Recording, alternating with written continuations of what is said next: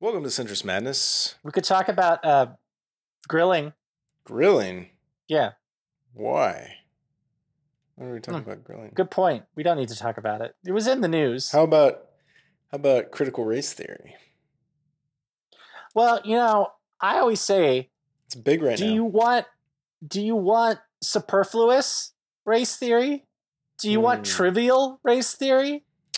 Yeah. How about whimsical race theory? I don't want whimsical race theory. That's uh, okay. it's a first serious of all, issue. As, as soon as you say race theory, you've lost me pretty much. I mean, anyone comes to you and they're like, "Oh, I want to. I'd like to tell you about my race theory." It's like, Well, you're, you're on- probably a Nazi or some kind of weirdo. you're on thin ice. That's for sure. Yeah, you're like, no, I got. That's why it needs to be critical. That what like you don't want it to be race theory that's, you know, just you know, when you, you're taking off your sock with your foot like an inch from the camera. you don't want your race theory to be inessential. Mm, Right. Critical race theory. I'm like, oh, okay. Yeah, because some, some race theories you could you could take them or leave them. We need this race theory. hmm But yeah, the critical race theory, you know, it just seems to me we know what it is, right? It's like a it's like a grad school thing that doesn't really matter. Well, it didn't really matter, but now it's like everywhere. But like Republicans are obsessed with it. Right? Yeah, I mean, yeah, it, it's they they f- figured it out. Like they figured out it existed. It took them like a while, right? But then I guess this you know, like you know what my theory is? what is that? lots of lots of Republicans and like especially like blue check kind of Republicans have been stuck at home with their wives for a year, right? And their wives all have jobs where critical race theory is coming up, right? Like they work in a college or they're hearing it in their house. They you, they used to not have to hear all this claptrap, right? But now they're stuck at home with their wife and they have to hear about it all day. And so they get all agitated and they think that it's everywhere. Isn't Right. their wife also a Republican? Yeah, their wife might be upset about it, right? What- What's your political affiliation? I'm a I So think there's some like of that too. Republican uh, politicians? Or like blue checks. I don't know who that is. So like Uh. the Yglesiases of the world, right? He's not a Republican. I'm What's but I- critical he's, race he's theory? responsible for some of it, right? So like those type of people, right? They're hearing they're hearing about critical race theory and like actually this is the thing, you know? It is a thing. Uh, it's kind of a thing. It's so. With oh man, no. You have no idea how woke contemporary corporate America is now. That's what I'm saying. Right? It's like it's like a You're corporate it's not a thing. America thing. But it's not a thing and it's not a thing in in like elementary school. It's not a thing in middle school. Like the, the idea that it's a, a school problem, something that we need to address in, in like our schools, that's not a thing. I think that's it's like it's becoming a thing in like in in grade schools. No. Yeah, no fucking way, it's- dude. It's becoming a thing that that like you know they're spreading. It's an evan- it's an e- evangelical religion. What's critical race theory? right? Dude, it is not there is no fucking way that at a public school Shh. you are encountering any race element theory? of critical 'Cause race Maybe theory. I've been taught it, but I don't know what it is. I don't know about that. Oh my Have you god! ever- I you can went to a public blame school, right? everything I don't know on going to I did not know. They can Okay, go barely on. teach you anything. So This is why I'm illiterate. critical race theory. Um, this is why you don't know about. No, it's like uh, so it's it comes from like critical theory, which is like sort of like postmodern um, philosophy, uh, which is it's it's supposed to be like you know critical of the mainstream uh, accepted norms to make it more tangible. Like in general, some of the um, commonplaces of critical race theory would be thinking that you know, like America is irredeemably racist. That's not critical race theory. What's that? So then, what That's is not it, critical Matt? race Matt, theory. Matt, not? if if America you is irredeemably racist. I think that's I think Matt, it, yeah. if you know I what this is so well, I asked what it was, and, and John theory. is the one answering me, not you. So America please, is irredeemably racist. That's like so so Really, Matt, this is Matt, the fucking intellectual dark web bullshit again. So what is it? You want to explain it? I, I- It's just like looking point. at like it's looking at like the structure of the country, right? Like it's saying that like our social structures have racism built into them. Right, but there's also so there's also this idea of like, Irredeemably racist is a crazy thing to say. That's not that's not something they would ever teach you. That's like that's first of all it's ridiculous and it's like a re- it's like a revolutionary phrase, right?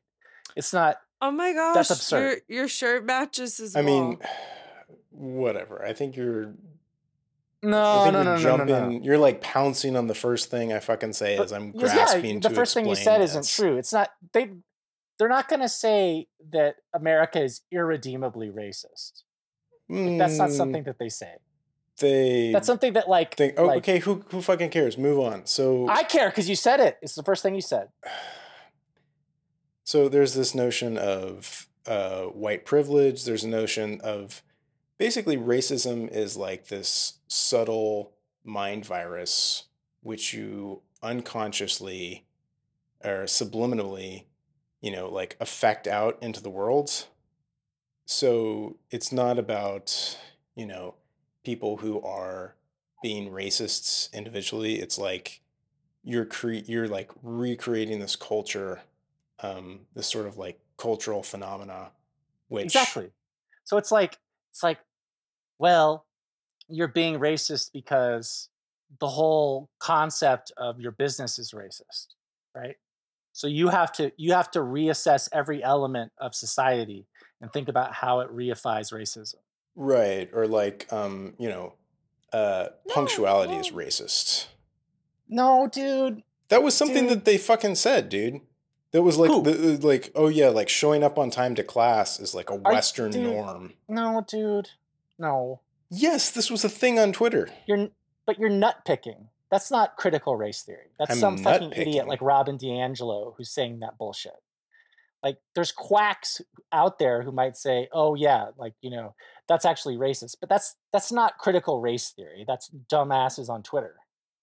Well, okay, so I mean, I don't I literally apologies if I make no sense, but like like systemic things of like I don't know, I don't know what the word is, like implications of race might be different than critical race theory. I think this is what you guys are getting into where I whatever crit I don't know what critical race theory is, but like like maybe what Matt is trying to say is like those things may be true, but that's not But critical like race. yeah, like theory. Robin DiAngelo, that's not critical race theory. Right? Right. She is not critical race self-identifies as a social uh, critical social justice is what she calls herself. Which is like night and day from critical race. Like who fucking cares? This is the thing is like people get into like Wait, I care because you're because you're saying that these things are the same and they're not. Like that's not, that's bullshit. I mean, just they're searched cl- critical and close. critical. Okay, wait. They aren't. Everyone shut up. Shh. Critical race theory is a body of legal scholarship and an academic movement of civil rights scholars and activists in the United States that seeks to critically examine U.S. law as it intersects with issues of race in the U.S. and to challenge mainstream American liberal approaches to racial justice. So, I whoa, cra- whoa, you guys, I lost. But it's you. not some it's not some quack saying that like punctuality is racist. So it sounds like it only applies to It came law. out of the legal like tradition, again, right? It's Yeah, I mean, it depends how like narrowly and pedantically you want to define it, right? no. If you want to say it's only a legal thing, then you can make that argument and say Robin DiAngelo is like something different. But the point is, you is could that- define it as every liberal who says something that you find ridiculous, right? what? But that's not what it is. Like that people That's saying that like right. punctuality is racist. That's not critical race theory. It's people being, you know, cringe. Okay, okay, fine. But it is funny because, you know, in the legal tradition, it really isn't embarrassing at all, right? And then it sort of has spread to grad schools and stuff. The one thing I'll put my f- foot down about, you're not going to encounter this shit in primary education. You're going to pre- encounter it in college. Maybe you'll have one high school professor who tries to tell you this shit, right? But in elementary, middle, and high school, they're mostly just trying to get you to learn shit. How the They're to get how you to learn- okay? How the fuck would you know? You don't have kids. What are you going to school board meetings? Like, how do you, You know? you, you telling you telling me that some fucking high school out there has a teacher teaching critical race theory to students? yeah, I mean, No. why not? The critical race theory if, if anything would be applied to like well you need to start thinking about like hey this kid you know might be from a different background and maybe you need to teach him differently. That's how critical race theory would be applied into instructions. It wouldn't be like hey guys you're going to learn about how white people are racist today. Maybe like in portland you would encounter that. But uh, in high schools across the country that's not going to be happening. High schools across the country are going to be like you know we gotta we gotta we gotta get them to be able to write competently we gotta be able to get them to have some kind of critical thinking and they gotta pass their sats I mean, dude, all you need to do is read White Fragility, and then go to your seventh grade class and start bringing it in. but that's not that's not critical race theory dude Well, that's what fucking Republicans are calling it. Like, you want people to say, you want people to learn like all these distinctions between these closely similar. they're not close You don't think Robin DiAngelo is close to critical race theory? no Well, I mean, she considers it a, a major influence. well she's a scam artist Well, all right. So they they shouldn't be calling it critical race theory. They should be calling it. Um, I've never heard anyone call that- justice. first of all like th- this whole critical race theory imbroglio no one's talking about robin diangelo in context of it I mean, it's very clearly been popularized by her and no yes, dude. Nope. She just wrote a fucking bestseller about it. Nope. She got Nope. everyone like hyped up on it. nope She didn't write a It's a bestseller totally about different it. thing. When that book was a big hit, I never heard anyone mention critical race theory in context of it. No, like Republicans have come up with this label for it. Uh, uh, so, first of all, that's true. No one ever mentioned critical race theory when that book came out. You're so fucking obsessed with semantics. Is that true? You can't have a conversation. Why can't you just say that's true? Uh, Repeat it again. When that book came out, no one was like, hey, this is critical race theory. Correct. That's true. Okay, so no one now is even saying that. No one's all this freak out about critical race theory, Republicans talking about it. No one's mentioning white fragility. They're using it as like a panopticon to smear to smear every like element of liberalism. They- They're like saying it's Marxist. They're saying it's like communist. They're saying all these different things. Sure. No one's bringing up white fragility in context of it. so what's your point? I'm saying that Republicans, we don't need to care about what they're saying because what they're saying isn't attached to reality. Like they're not saying, they're not talking about critical race theory for any kind of honest reason. Yeah, but there has been a cultural change in how people think about race, and there's a new school of thinking about race which is derived from critical race theory, certain intellectual traditions. It's like critical studies, dude. It's all this like postmodern bullshit, which is a rejection of liberalism. And like you want to spend the whole fucking time talking about what to call things. All right. She in saran wrap? Well, she brought me my gifts. Oh. Is she in the room? Sounds like she's taking a shower. Not. Oh, I was gonna say, tell her to say hi to me. This is pretty great. This is pretty great, guys. What are your gifts? Uh, What did so I here's a here's a USB power adapter. Computer, microphone. Here's some uh, lightning cables. Nice.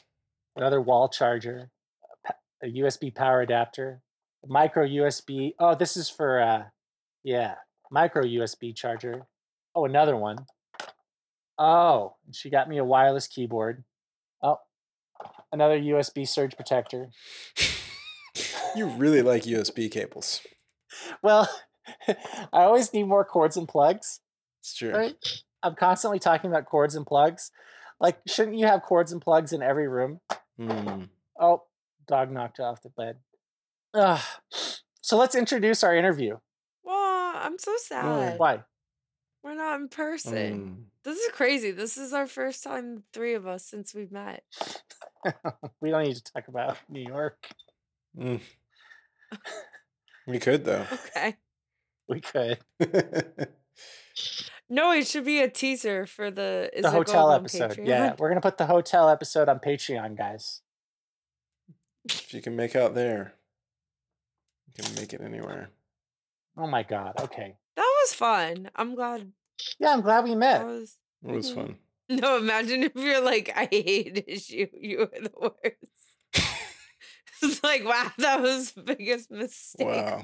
We just never talked again. So, um, our guest this week, you Will guys are gonna love it. Uh, he's a crypto expert and an erotic performer. Um, we really enjoy talking to him. Uh, I don't know if you guys are going to hear the whole hour, but there's a whole hour of it.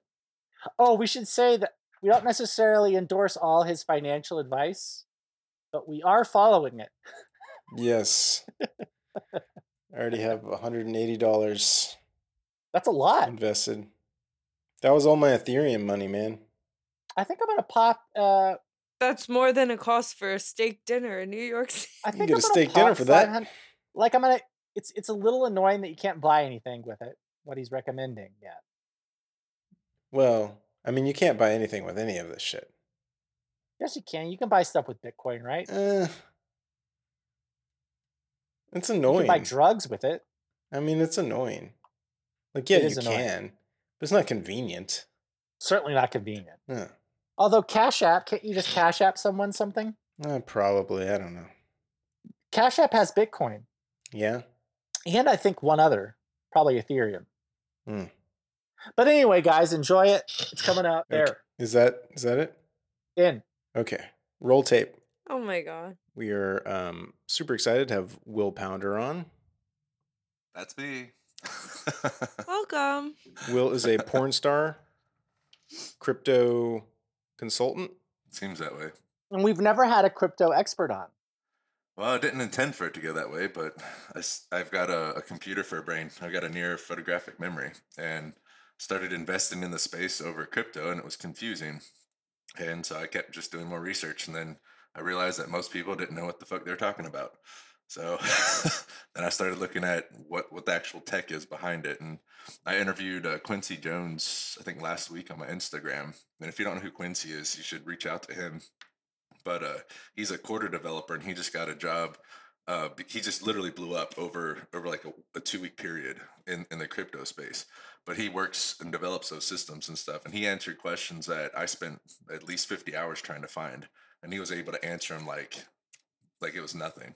So super super Hmm. smart guy. He's uh most people are thinking that the experts in the crypto space are your billion, billionaire investors. And I'm telling you, it's like that. It's not the case because we're in the infancy of a new technology, and all the billionaire investors are they're just investors. I mean, look at Mark Cuban. He got he got juked on a rug pull by Titan. And if you would have just looked at their website, well, uh, they didn't have a website. If you looked at white letter, Yeah. they didn't have a white letter either. So, I mean, you can't exactly trust the, the the billionaire investors. What a lot of people say.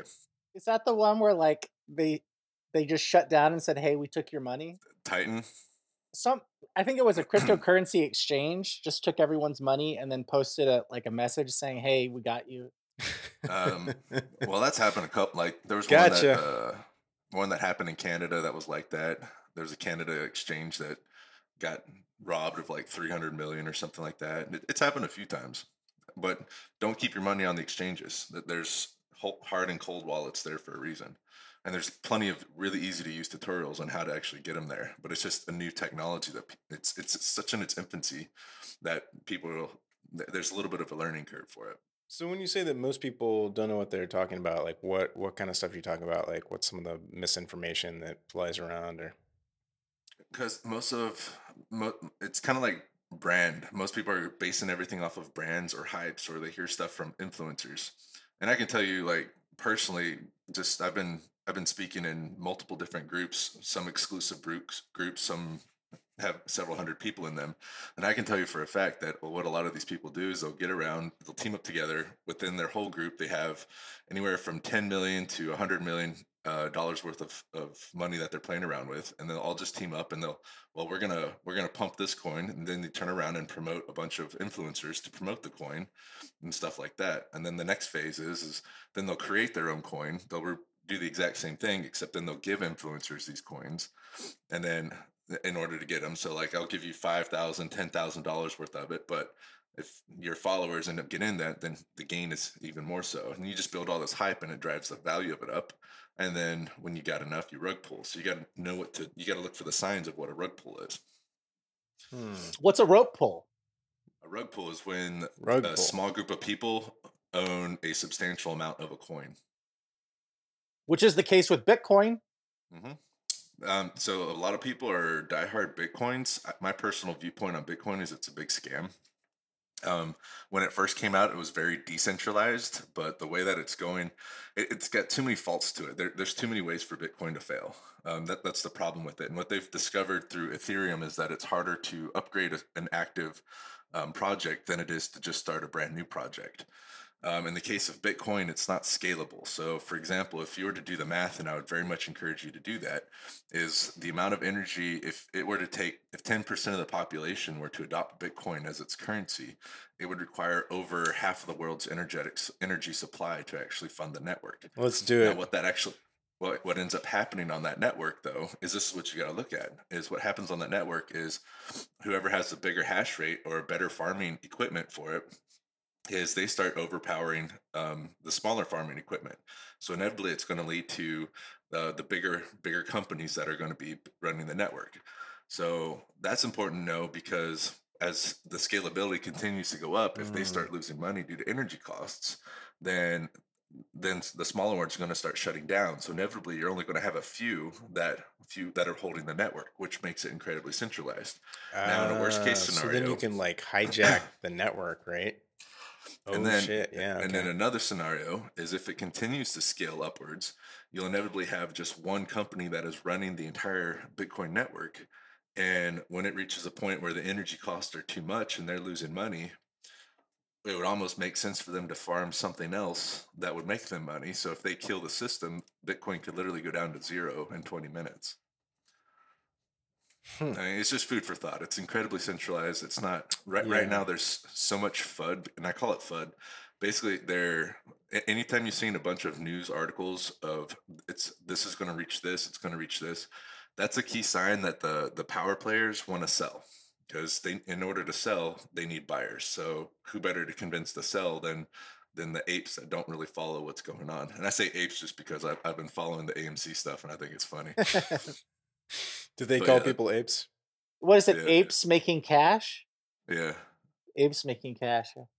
Is AMC nice? Yeah. yeah. Um, I think every when you when I hear people talk about Bitcoin and the energy it requires and stuff, it seems obvious that it's not the coin of the future. hmm Um, but there seems to be no agreement on what the the coin of the future is. what do you What do you think it more is? Well, let's let's finish on on Coinbase before we move on to that. So um, that's just as far as the technology of Coinbase. Uh, We we haven't even touched on the manipulation of the Tether network and how that has actually caused an inflation of Bitcoin and Ethereum. And when so I like I've I've predicted several of the the last market dips that have happened within my groups, and then the uh, I started predicting that they're going to regulate crypto because they're officially they weren't going to regulate crypto until next year. But I was saying it's not that doesn't make any sense because there's too many financial institutions and billionaires calling for it to be regulated. And that's partly due to the inflation bubbles about to pop. And when that happens, stock market goes cra- goes down. And when stock market goes down, Bitcoin goes up. Or I mean, not Bitcoin, um, digital currency goes up. And when when crypto goes up, I mean, if they if an institution money can't go into a place that's not regulated, they, they, they can't. So if they can get it regulated sooner than later, then they can actually hedge against the inflation pop by keep, keeping their purchasing power by switching over. So I've been predicting that this next stock market crash is going to be the biggest crash in the history of the stock market, simply because we have too many. Um, we have the housing market, we've got the student loans, we got the inflation of the dollar, and any of those pop, it's gonna it's gonna tank and cause crypto to go boom. Well, the financial experts know this, and if you want to keep your purchasing power, you're better off um, getting crypto regulated. So now you have a legal place that you can put your funds, and so instead of being a victim of the the crash, you're to cause the crash. So I think that these institutions, when crypto's regulated, they're to transfer their their funds into the space, and then that's to set the domino effect for everything else to happen. So institutions aren't in crypto yet. There are, but if you notice that when the G7 summit met, there's like over a trillion dollars left the crypto market space. And if you look at the topic what the G7 summit was talking about was regulations of crypto. You can't have institutional money in a regulated space in unregulated projects. And so you don't want to have you don't want to have your money in that spot. And if regulations come down, if your investments are in stuff that's not regulated, then you, then there's going to be a flood of money in other space, and you're going to be left holding the bags. Does that make sense? Yes. So now you want to look at what what is going to be the coins of the future, and that's that's the question: is what's going to be around here 15 or 10, 15 years from now. And so my best recommendation is look at the ISO ecosystem, specifically XRP, XLM, XDC, uh, Algorand, and IOTA. And the reason for that is they're ISO compliant. And so the banks have to, like anything in the government or anything like that, or, or with the banks, you have to be ISO compliant. I was in the Marine Corps. Um, when you worked on equipment, it had to be uh, ISO compliant. And so uh, basically is in the uh, the central banks are ISO 20022 compliant with the cryptocurrencies, and that's the that's the financial ecosystem. Well, you're not going to find a lot of news about this because it's this is the place where people are going to funnel their money in. So then this points to the SEC versus XRP lawsuit. And most people that are looking into the space, like when I first got into crypto, it was like I saw this lawsuit and I was like, oh, I'm not going to get into XRP. But then my gut, and I always trust your gut. This is the big, big, big fucking thing. Your gut never, never fucking lies to you. So my gut was telling me no, look into it. So I started diving into the XRP SEC lawsuit and it didn't add up. Um, what was going on behind the scenes with the with the company didn't add up to the, the lawsuit. In fact, the lawsuit either on one hand it either looks like a smokescreen or two it just looks like corruption. And right now the SEC is backed into a corner. There's literally no solution in which they can win. Um, right now, it's pointing that the prior chairman of the SEC that started the lawsuit um, his firm was heavily invested in Bitcoin and Ethereum. So he came out and said Bitcoin and Ethereum are not securities, but XRP is. And but XRP would have literally shut down, would, would have shut them. It's a superior technology. With the Flare network coming out, it just it gives them lateral, more lateral utility.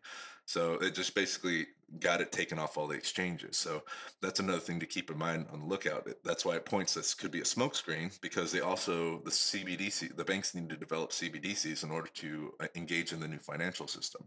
So in order for that to happen, they needed more time. So if XRP were to go live before the banks, the central banks are ready, that wouldn't be good. So there's enough evidence to deduce that it's one or two, one or the other, or it could be both. But that, that's kind of irrelevant at the point because as uh the, the, the banks are going to end up going into the financial space. So, uh, do you guys know what XRP does? Mm-mm. No. Oh, I oh, don't wow, even guys- know what cryptocurrency is, to be completely Okay. honest. She just bought her Oh. first Dogecoin today. So Oh, No. don't don't don't get into that crap. they're they're they're pumping dumps. is that not real? Elon- No? Okay. Oh, Elon pumped. So here's the thing: is they pumped Doge, and the reason why they pumped Doge was so that you had to buy Bitcoin to acquire Doge. So that pump and and, and Elon had a bunch of Bitcoin. Um, and then You had to wanna buy do you had to buy Bitcoin to buy Doge? Yeah, it goes through the, it's, it's through the, that network. That doesn't make sense. It's not But- anymore, but so what happened was is they got all this money, and so now they want to do something with the network, but they're left with the problem of that it's almost impossible to upgrade a, an active network.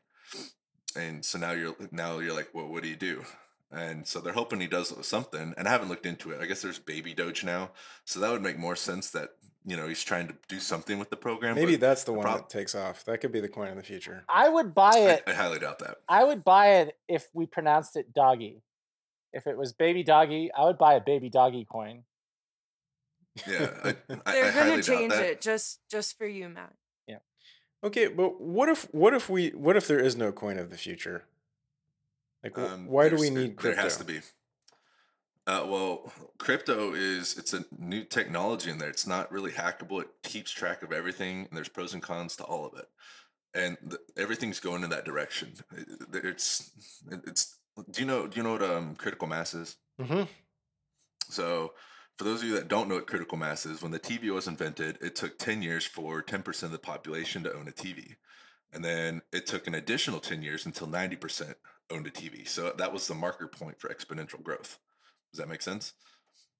Yeah, So- I mean, I think so, but then there's probably other shit where it just never never took off that much like If it doesn't take off, it Mhm. usually doesn't tend to reach 10% of the population.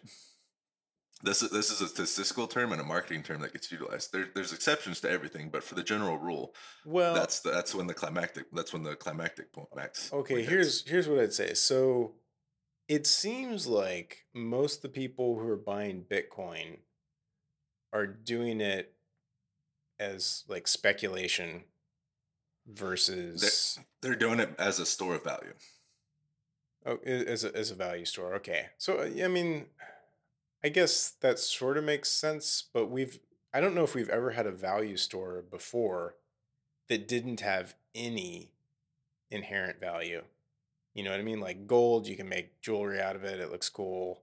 It's The got reason why uses. Bitcoin is is because it's a limited supply. So the reason why it's being uh, acquainted to a um, a store of value is because you can't make any more. It can't be manipulated. It's decentralized, so it has all those cursors on it. But as the new as the technology start coming out and about, it's painting a different picture, and that hence why you're seeing a lot of people saying Bitcoin's going to reach all time highs and stuff like that.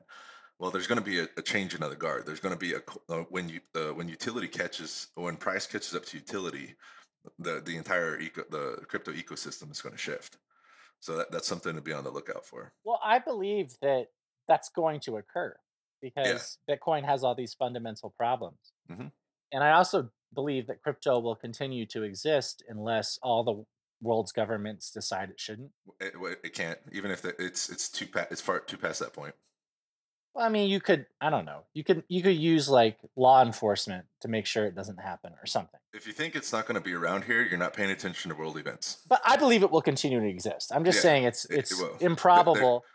But There's I no don't. scenario where crypto is not going to be the future. But I, I think you said like you know, um, so you Well, you said the ones that you think will succeed are the ones that will be most compliant with Mm-hmm. current breaking banking practices, yeah, and that makes sense to me. But you, like you said though, there's like ten of them, right? There's like a bunch that are doing that. it's an ecosystem. Um, each one serves a different role and a different purpose inside of it. Okay. I still And- feel I still feel like what you said earlier about branding. Uh, human psychology works that way, and Bitcoin has the branding. Mhm. And Yeah. the coin that the coin that figures out branding will win. well, No, it's often the original, right? Like VHS versus Betamax. Everyone's Well, like that's a whole di- Betamax. That's your a whole state different of thing. mind, And that your state of relates- mind. No, your state of mind is operating in the private sector. In the private sector in crypto, we saw a maximum of 2.5 trillion, and that actually had a lot to do with um, institutional money in that space as well. You're thinking of the private sector. I'm talking about what is happening with the 400 trillion in the world. What's what's happening with with that? What's where's the Federal Reserve? Where's the central banks? Because if you actually know what's going on with that system, now it paints a different picture than what you're being presented to on on the media. So right now, a central bank has to hold multiple currencies of different fiat currencies in order to do business, and then it there's high fees when you got to exchange currency rates. There's and it takes time. There's high fees when you got to transfer lots of money, and it takes a lot of time. Mhm. Well, for example, XRP instead of a instead of a, a banking system holding like seven different fiat currencies, if they just hold XRP, now they increase their their liquidity, so now they can loan out more because they don't have to have cash stores in all the different currencies. So it, it gives them more options as far as branching out through loaning. It takes three seconds to transact, so it gives them more. It, it's it's a trillion dollar problem, a, day, a trillion a daily trillion dollar problem that all the central banks in the world have. But don't if you want to use it as value store, don't you have to get price fluctuations under control long term? So, and, that is a very good question. So with XRP, um, there's there's theory to be two different approaches, technically three, but in the long term, the third one won't matter. So the the two things that they're going to do is they're going to prevent private sector from going in and influencing it. Um, they can do that by make by putting in different laws and regulations. You can only be an accredited investor or different things like that. So they can just make the it harder to to to gain it. But in order to do that, it has to be a joint effort from basically the G the G20 basically. So it has to be so I can't VPN into another country and then buy it that way.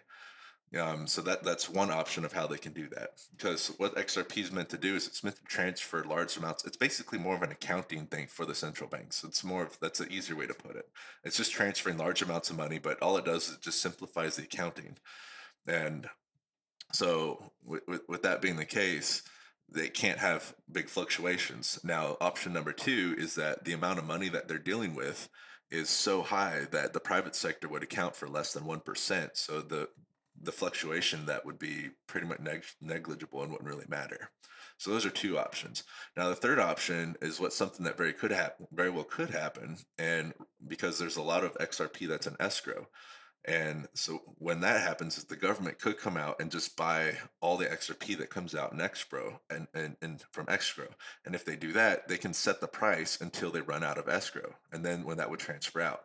So this is a long term that would be essentially a long term shakeout because keep in mind they don't want to make um, your private se- they don't want to make people wealthy in this like the, the banks want to keep their purchasing power and i predict i was calling out last week i, call, I called out that they're going to regulate crypto before next year and then that ended up coming down it's going to it uh, they put pressure on the sec to happen on the 28th um, I called that there's going to be a lot of FUD that's going to be coming out or fake news coming out about XRP. And as much, and that just started this week. And as that's been coming out, it's been getting disproved as it's been coming out. Influencers are getting paid to, to basically downplay it, which I mean, it's irrelevant. I mean, everyone's going to do what they're going to do. They can go with the brand and, and go with the brand, do that. I just tell people like do your research what's going to be around. When I talk to the developers that are developing the space, they say if I say will Bitcoin be around in 10 years? I get 100% no. There's no way it's going to survive and that tells me all I need to know. Then I ask, well, what about Ethereum? And they're like, well, Ethereum will be around to a capacity, but there's too many other better technologies out there that do things way, way, way more efficient. Like Cardano is one of the ones that will do what Ethereum does way better. Solana and Harmony can do what Ethereum does, but way better. Mm-hmm. I just worry. I just worry the market will not be rational, and people will just stick with Bitcoin until it crashes and ruins the reputation of crypto. Well, here's what's gonna like. Here's what I, this is what I'm predicting is, and this is just based off of. You ever hear that theory of um, buy the rumor and sell the news? No, yes. I like it. Yes. Okay. How uh, before we continue, how experienced are you guys in crypto? Not experienced you, at all. John should not. know more. John should know more. I made I made four thousand dollars off it. I'm going to share my screen. This is how experienced I am in crypto. Oh, she's got Wikipedia okay. open. Usually, usually I'm talking to groups where it's I've got stockbrokers, I've got hedge fund guys, I've got a lot of people in this. Usually, that's who I'm talking to. So mm-hmm. we need to switch gears in this conversation down, and break yeah. it down a little bit better. Uh-huh. Okay, just for so, our audience. I mean, we get it, but yes. yeah. Okay, so basically, what's going on in crypto is they're they're trying to go into digital currency. Um, the fiscal dollar isn't really. They, there's multiple reasons for that. You can't track where you spend the physical dollar. The CBDCs are creating their own digital currencies, and so and then there's um, CBDCs. And so that's how they're going to do their kind. Of yes, CBDCs. What is that? Central bank digital currencies. Oh, okay. So central, so that um, central bank digital currencies are all the banks are creating those right now. Now, for banks to exchange into other currencies or with other banks and stuff, they're going to be utilizing XRP. Now, just if you want to verify all this, look up Ripple or XRP's network. I've heard You've of Ripple. Federal, that is XRP. Okay. So you have the IMF, you have the Federal Reserve, you've got almost every single central bank, you've got Bank of America uh, the the network that they have is it's a very very big list, um, and XRP solves a very real problem that they all have. So that that's the use case for it. So everything that's going to get like, and this is how you differentiate between what's fake news and manipulation versus what is real. Is you want to look at what is the actual utility, what is the science behind it, what is the team, what is the network because someone like HBAR, they created a knockoff of XRP, but they don't have the network. They have a very they have a fi- very tiny area of influence. I mean, tiny in the crypto space, but um, the the XRP ecosystems like it, it's designed for the world's money, like the the institutional money. So a lot of people are trying to make their bets with a with a private sector mindset. But if you really want to get wealthy in the space, and I mean, you can try to play the gamble and figure out what's going to be the next Doge or Shiba. But I try to tell people, I was like, it's a dangerous game because it's super, super subject to uh, manipulation. And if you're not part of that initial group when they decide to do that rug pull, you might just be caught holding the bag Yeah. and that happen that happens a lot. So if you want to avoid that, instead of gambling, you want to look at what is investing, and investing is something that you believe is going to be around with real that solves real world problems five, ten years down the road. That's an investment. Makes sense. I mean, we've never really had a fiat currency without, you know, government backing, right? Or any real currency. Well, that's what it means.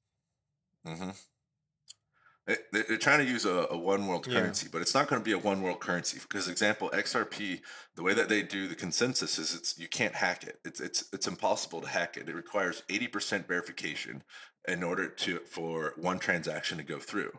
So you someone can't come in and change the data on one transaction because it needs eighty percent consensus approval. So you'd have to have access over to over that. XRP or, or Ripple, the company, they only have I think it was like eleven or twelve percent. So they can't even adju- they can't even manipulate uh, the changes. So it, it's it's void of hacking. so does that mean like to sell my currency, I wouldn't need 80% approval. It's just to change.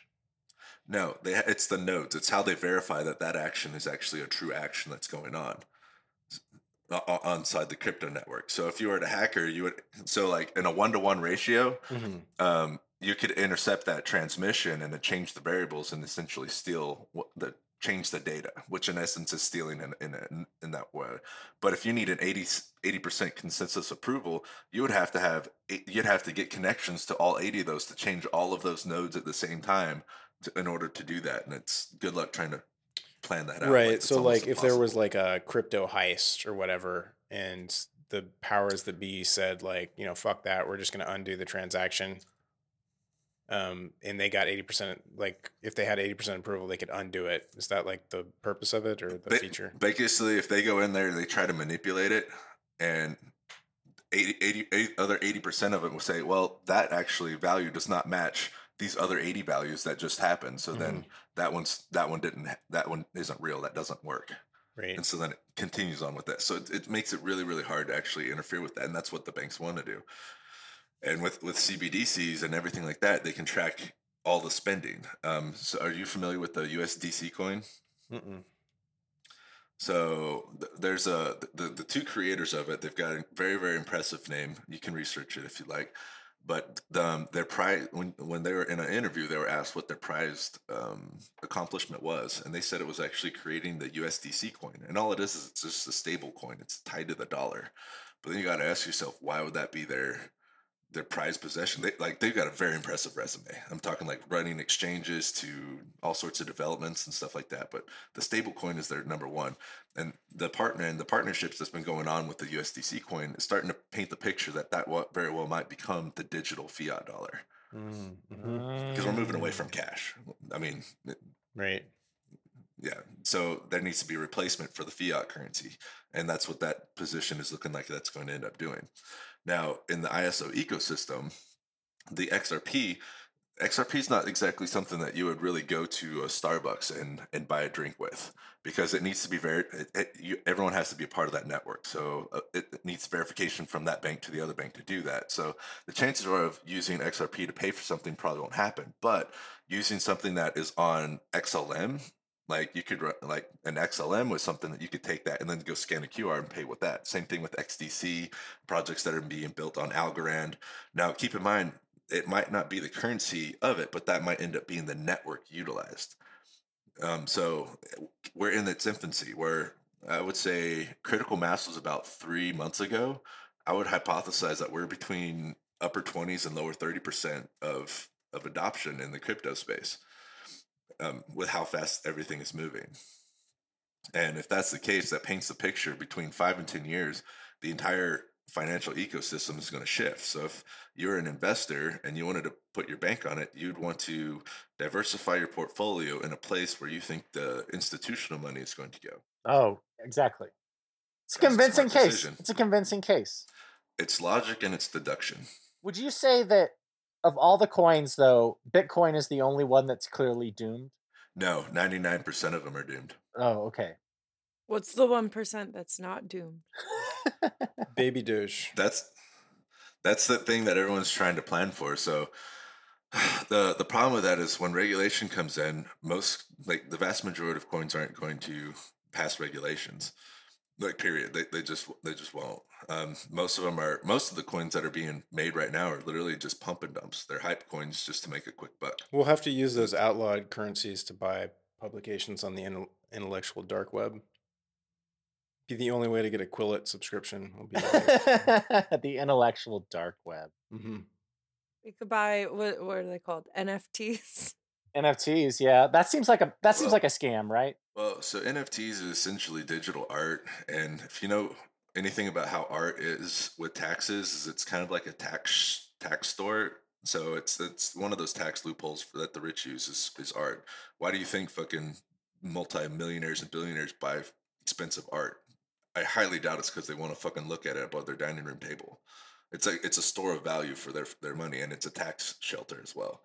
So that's kind of what NFTs are. But the problem with the NFTs is most NFTs right now are being built on old blockchains or blockchains that really aren't going to make it in the future. So that's why it's common belief and the, the people that are following the tech is that a lot of NFT projects aren't going to make it because of that. And here's another one, and I'll just throw this out there because this just happened.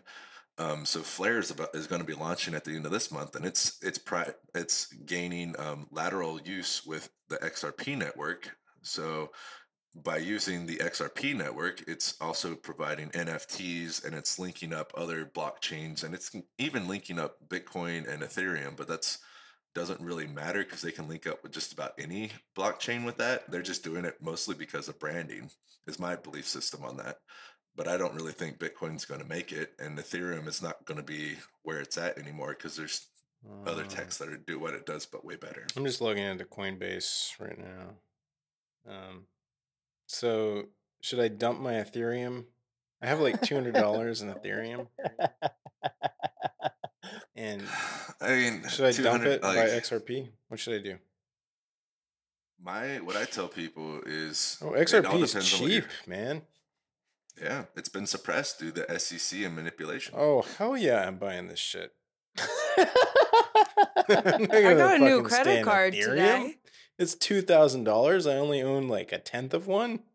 I can get like like a hundred XRPs. I tell I tell people um, depends on what your financial goal is. If you have the ability to acquire ten thousand XRP, great. After you do that, look at branching out into other areas of the ISO ecosystem.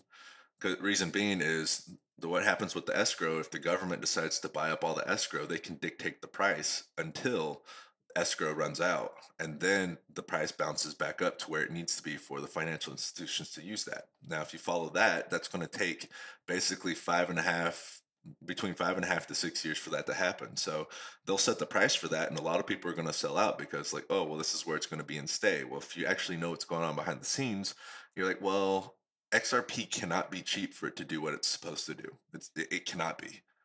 It, it's impossible for it to be cheap to do what it needs to do for the central banks, the IMF, the Federal Reserve, and all that kind of stuff. It can't be cheap. So if that, if they end up running that route and try to shake out the investors that way, just know that hold on to that money for five and a half, six years, and, and just wait till after there. That's the long term plan with that. If it doesn't, then it's going to go up way before then. But What the fuck? Okay, just beware. that that XRP is happen. not supported by Coinbase. It's not. It's delisted from all U.S. exchanges. What is? How do I of the buy this shit? You need to use the European exchange Uphold. Uphold. Okay. Go to Europe. All right. I'm gonna sell my Ethereum. I'm gonna cash out. I'll go to Europe. Um, well, if you're on Coinbase, Mhm. if you're only dealing with 200 bucks, and if you're on Coinbase, I would just take that and put that into Algorand or XLM. Algorand or XLM. Okay. What are those? It's do? all part of the same ecosystem. Okay. Oh, okay. So if if you were to look up something, uh, look up ISO space two zero zero two two Mhm. space ecosystem, and then go to images, and that is a that you'll find a picture that is from the central bank digital currency book for their currency. This, there's no news about this. I read this book. Um, and this is this is essentially what the central banks are saying. This is what we are going to be utilizing for our financial ecosystem. And inside that book, they list that they can utilize XRP and XDC for financial transactions. Mm. So it's so what I'm reading here is that Ripple and the SEC are gonna settle. Possibly. I, I don't think that it, it all depends. There's so much stuff going on right now and shit's moving quick. The uh, XRP doesn't or Ripple doesn't have to settle. They have the SEC backed into a corner. The the SEC wants to settle because if the SEC settles, then they can still go after other coin or other Sure. projects and basically scam them is what they're doing right now. They can claim this and have that really not be that the case, and essentially with what they did. Um, but if they end up losing the case, um, the SEC has little reach inside the crypto space because this the XRP Ripple or the SEC Ripple case is equivalent to the Roe versus Wade case. This is the, this is the landmark case inside the financial ecosystems that where the world's going. This is the case that is going to be dictating what's going on. And so keep this in mind. And when if we know institutional money is going to go cannot go into a place that's unregulated, and then we also know that it needs to be able to work with the bank, so it needs to be ISO compliant. When this case is done with the SEC, that will make XRP the only coin in the entire crypto space that is SEC approved and ISO compliant. So where do you think institutional money is going to go? Makes sense to me. Logic and deduction. Will, is there anything um, you'd like to promote? Uh, I mean, I mean, just go be happy with it. Like follow my social medias if you want, but you know, make just don't. I just don't want people to fall for uh the the bullshit fud that's going out. Well, you got other. You can promote your day job. yeah, I mean, I, I'm I'm a porn star that shoots two to three times a day, almost every single day. Two to three times a day. Holy moly! Man, eating a lot of Yeah. oysters. Good diet, good genetics. I was Don't gonna, drink, don't smoke. I was gonna ask you about uh, your time in the Marines. Uh, where did you serve?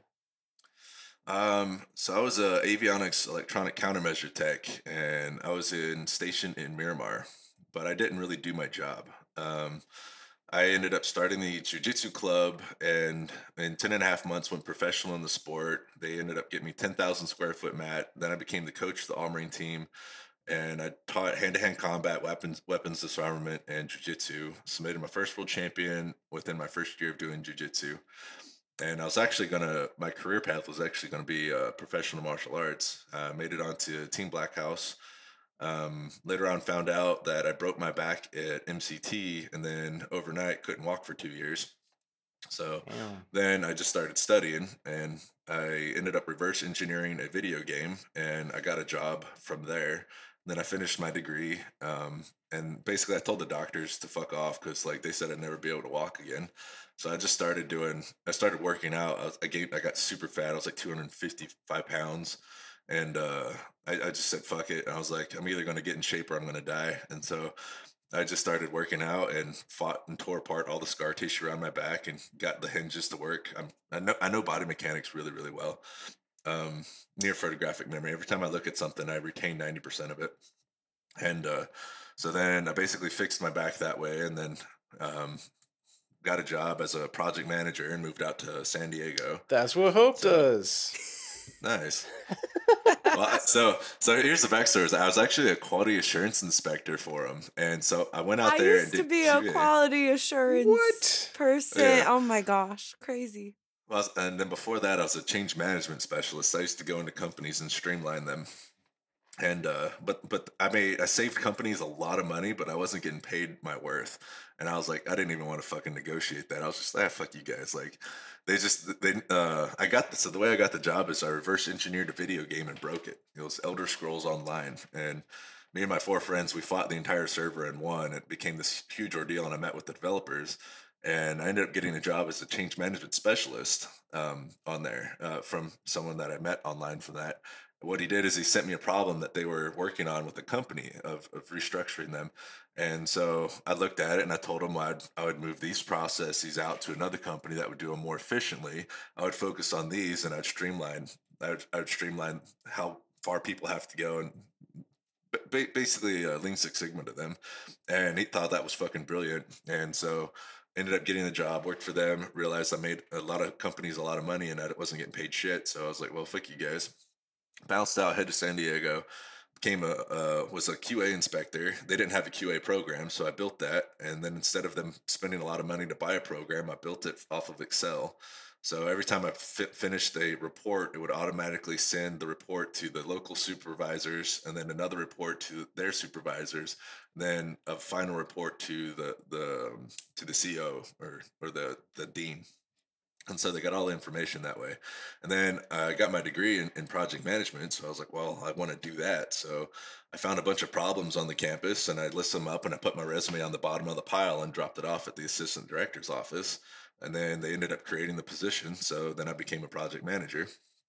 And, uh, and from there, I was uh, they I, I, was contracted, so I had I could only legally work forty hours a week, but there were seventy hours of work to do. So I created an automation system through Excel, um, and and basically used all the availabilities through vendors, and I, I just programmed the whole thing out, and I turned seventy hours of work into about four to five hours of work a week. And I got told I looked like Ryan Reynolds a lot at the time, so I figured I'd just go do like a, um, a little film. So I did a, a film contest I played the host of a Sexaholic Anonymous class for political comedy, and that did really well. And then I played this uh, action hero in, the, in this fight, and I had to fight eight guys in this warehouse, and they only had this warehouse for two hours, and nobody knew martial arts. I was the only one, and so I just basically told everybody because by the time everything was set up, we only had about forty five minutes to do it, and I was like, "All right, guys, just fight me. Like, don't pull your punches. You'll know when you're knocked out. Just fight me. You're not going to hurt me. None of you know what your fuck you're doing. So they fought me, and the director rolled it and all in one take. And afterward, he was like, "What the fuck?" And so then I started working more um, on the side, doing side projects, and I was making more doing side projects and acting than I was as a PM. And uh, so I told myself if I if I maintained that for three months, I would dedicate a year to acting to see if I got a future in that. And I was kind of one of those things that just goes where the wind blows, you know, like. and so ended up um, on a on a military TV show, and there was an adult film star that was uh, on the show, and she wanted to shoot content. I said it'd mess with my my career, so we made a bet of it. And I was like, "Well, I'm shooting a commercial on an island, and then I'm playing Captain America Comic Con. So if those two cancel, I got nothing else to do." And I didn't think they're going to cancel because the plane ticket was already bought. And uh, sure shit, the next morning, my agent calls me. He's like, "Hey, I got bad news. Uh, they ended up canceling. They're going a different direction." And so I was like, "Well, I got nothing else to do," and I threw it out there in the universe, like all like, like, all right. Well, I guess it came back and says, "Well, you're gonna go be a porn star." So I went and shot a, a content thing with her, and she was like, "Oh, I did really good." So then she took me to go get an agent, and then that's how I got in, and then won a bunch of awards, and now I work like crazy. I've got lots of paperweights. well, I've, i mean, I did martial nice. arts for years. I've got boxes and boxes of medals and trophies, and like those never pay my. When I broke my back, those didn't pay my bills. You know. yeah. So I, I, call them all everything's paperweights. You know, if it's not money in the bank, it's. I got a whole room, you know, with all the trophies and shit. I, I barely. It's not even a room; they're in boxes. Yeah, they're, they're in boxes. Whatever. Well, that's that's quite the career. It's been a journey. Um, so, do you think you're gonna stick with porn for a while, or?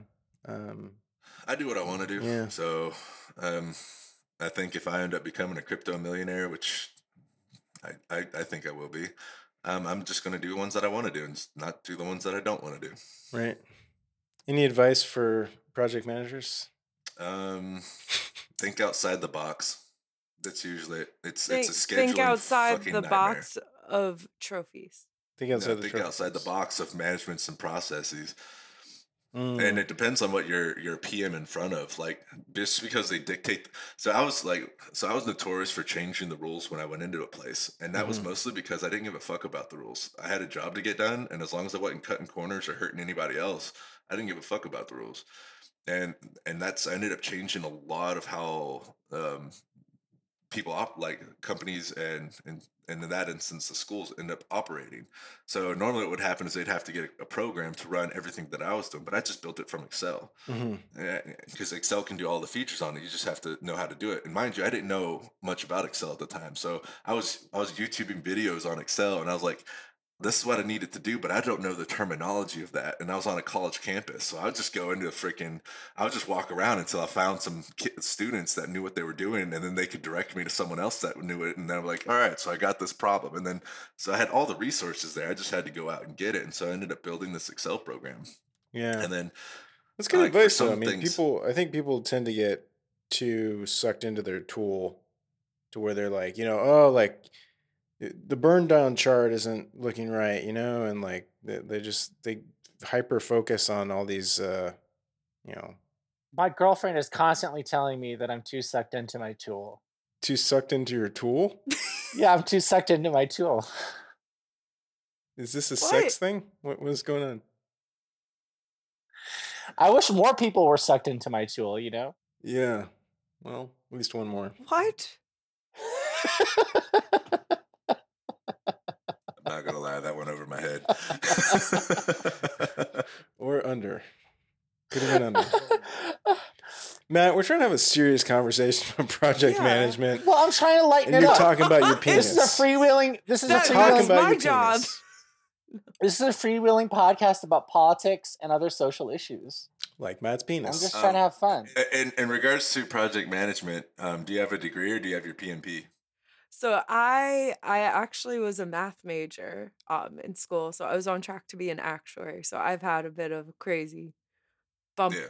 path. Um, I'm I'm taking it on Wednesday. I'm gonna get my I'm gonna become a certified Scrum Master. A certified scrum master. Except I don't I don't practice. My girl is a See, certified scrum master. the team I am the project management management manager for um we don't do waterfall or agile scrum whatever the hell you call it so I do what I want You guys Yeah. make that shit up. All right. Well, here's my question: Is are you planning on staying in the PM field? um probably but like you said I just kind of go where wherever Well, if you're gonna stay in the field, I'd make a, I'd make a couple recommendations for you. Is don't go to school for it. A master's degree in project management is the equivalent of getting your PMP. yeah I do not want to go back to school ever No. I hate school So my best recommendation is get your PMP, and then also get an understanding of um, marketing and business structures. And if you understand the marketing, then you start to understand the flow of that, and then become more valuable as a PMP, and then you, that opens the door for lateral movement into different fields. hmm Yeah, and then I I was actually looking into getting my PMP, but I'm I'm too young to get it. I don't have enough years of experience. Because Yeah, you you need what, have- like three years or something? I don't have something that. like that. You- And you have to work on X amount of projects.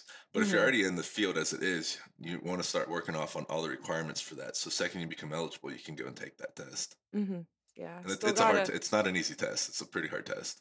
yeah. I got two two more years. Yeah. wow, you know. Well, in those in those two years, if you're being a hard charger, uh, get your certificate certifications through um, your Microsoft Office and get your certificate and see if you can't get any type of schooling or stuff any any in inside the marketing field. Mhm. Because Yes. marketing has more of a value inside of a company, not so much as you're going to go become the marketer, but if you understand what they need when you're doing the process, then it it not it might not even help you in your PM job, but when they look at you, it's like, oh well, now you understand the business side of it. So it it's it's just it's all around just better. I don't want to talk too much about my job, but I'm I work for a marketing company. so. Oh, that's funny. Nice. Well, Will, it was um great having you on the show. Absolutely. Well, thanks for having me. I think this is Oh, going to be our life advice. maybe our most informative episode ever. We packed a Yeah, lot They in. usually don't expect that when they have a porn star on. Well, I get kind of pigeon-toed into like, oh, you're a porn star, so you must not be the brightest crown. in that's the why box. we had That's, that's, why they we that's why we invited you on the show. Right? No, I would say Because how cool of is it? all- How cool is it that you're a crypto expert? Yeah. I also spent a year um, helping people that were bipolar cure themselves naturally. Had a hundred percent success rate. What'd you do with that? That's that's a whole nother episode. Yeah, that's that's that's a pretty in depth one. All right. Well, thanks for ha- coming on. Um, do you need to tell him how to like stop recording or whatever, Oh, um, Yeah, click the stop button. and then it'll export? wow. Wow. What an amazing interview. Yeah, wow. I love that, That was career awesome. advice. Um, Hope, are you thinking of maybe because you're you're project manager? He was a project manager. Are you, you thinking like, what if I, you know, changed up a bit, What took, if took a different path? what if what path? Please elaborate. You know, like movies. What kind of I movie? mean, like adult movies. I'm just I'm just wondering because it seems like he's a lot happier. He was doing what you were doing, and then he he made a change. Now he's raking in the big bucks. Everything's moving in the right direction. Is there part of your brain that's like maybe this project management stuff? Come back to New York. I miss you Mm, guys. Should Matt, are you are you coming back to New York For sure. yeah. soon? Good question. Just live there. What if we just like got a? What if we just split like a condo in Manhattan? So thinking it's about only Oh my like God. three hundred thousand dollars. It's just such a hassle with the Wait, oh dogs. oh my god! If you guys are, oh my god! Wait, we could get an apartment together, and I could just live there full time, and you guys could travel. Yeah, okay. We do like a timeshare. No, I c- we could just live there, Okay, but like, but do I have to pay a third of the rent? Because um, we could figure it out we'll depending it on out. the apartment, and I could take care of it. I would clean and make sure it's nice I'm uh, tempted. in Brooklyn I've always wanted or the in village. Brooklyn. The village. I've always wanted to live in Manhattan. Manhattan. You know. Honestly, okay, the village is great, but like Brooklyn is lit because it's it's very much more residential, but there's a lot going on there. It's it's a lot nicer. You can get a lot much more for your money Hmm. than like a box in Manhattan. Right. And I think it would be a nice place to visit. I'm I'm being dead serious. Yeah. Sounds fun.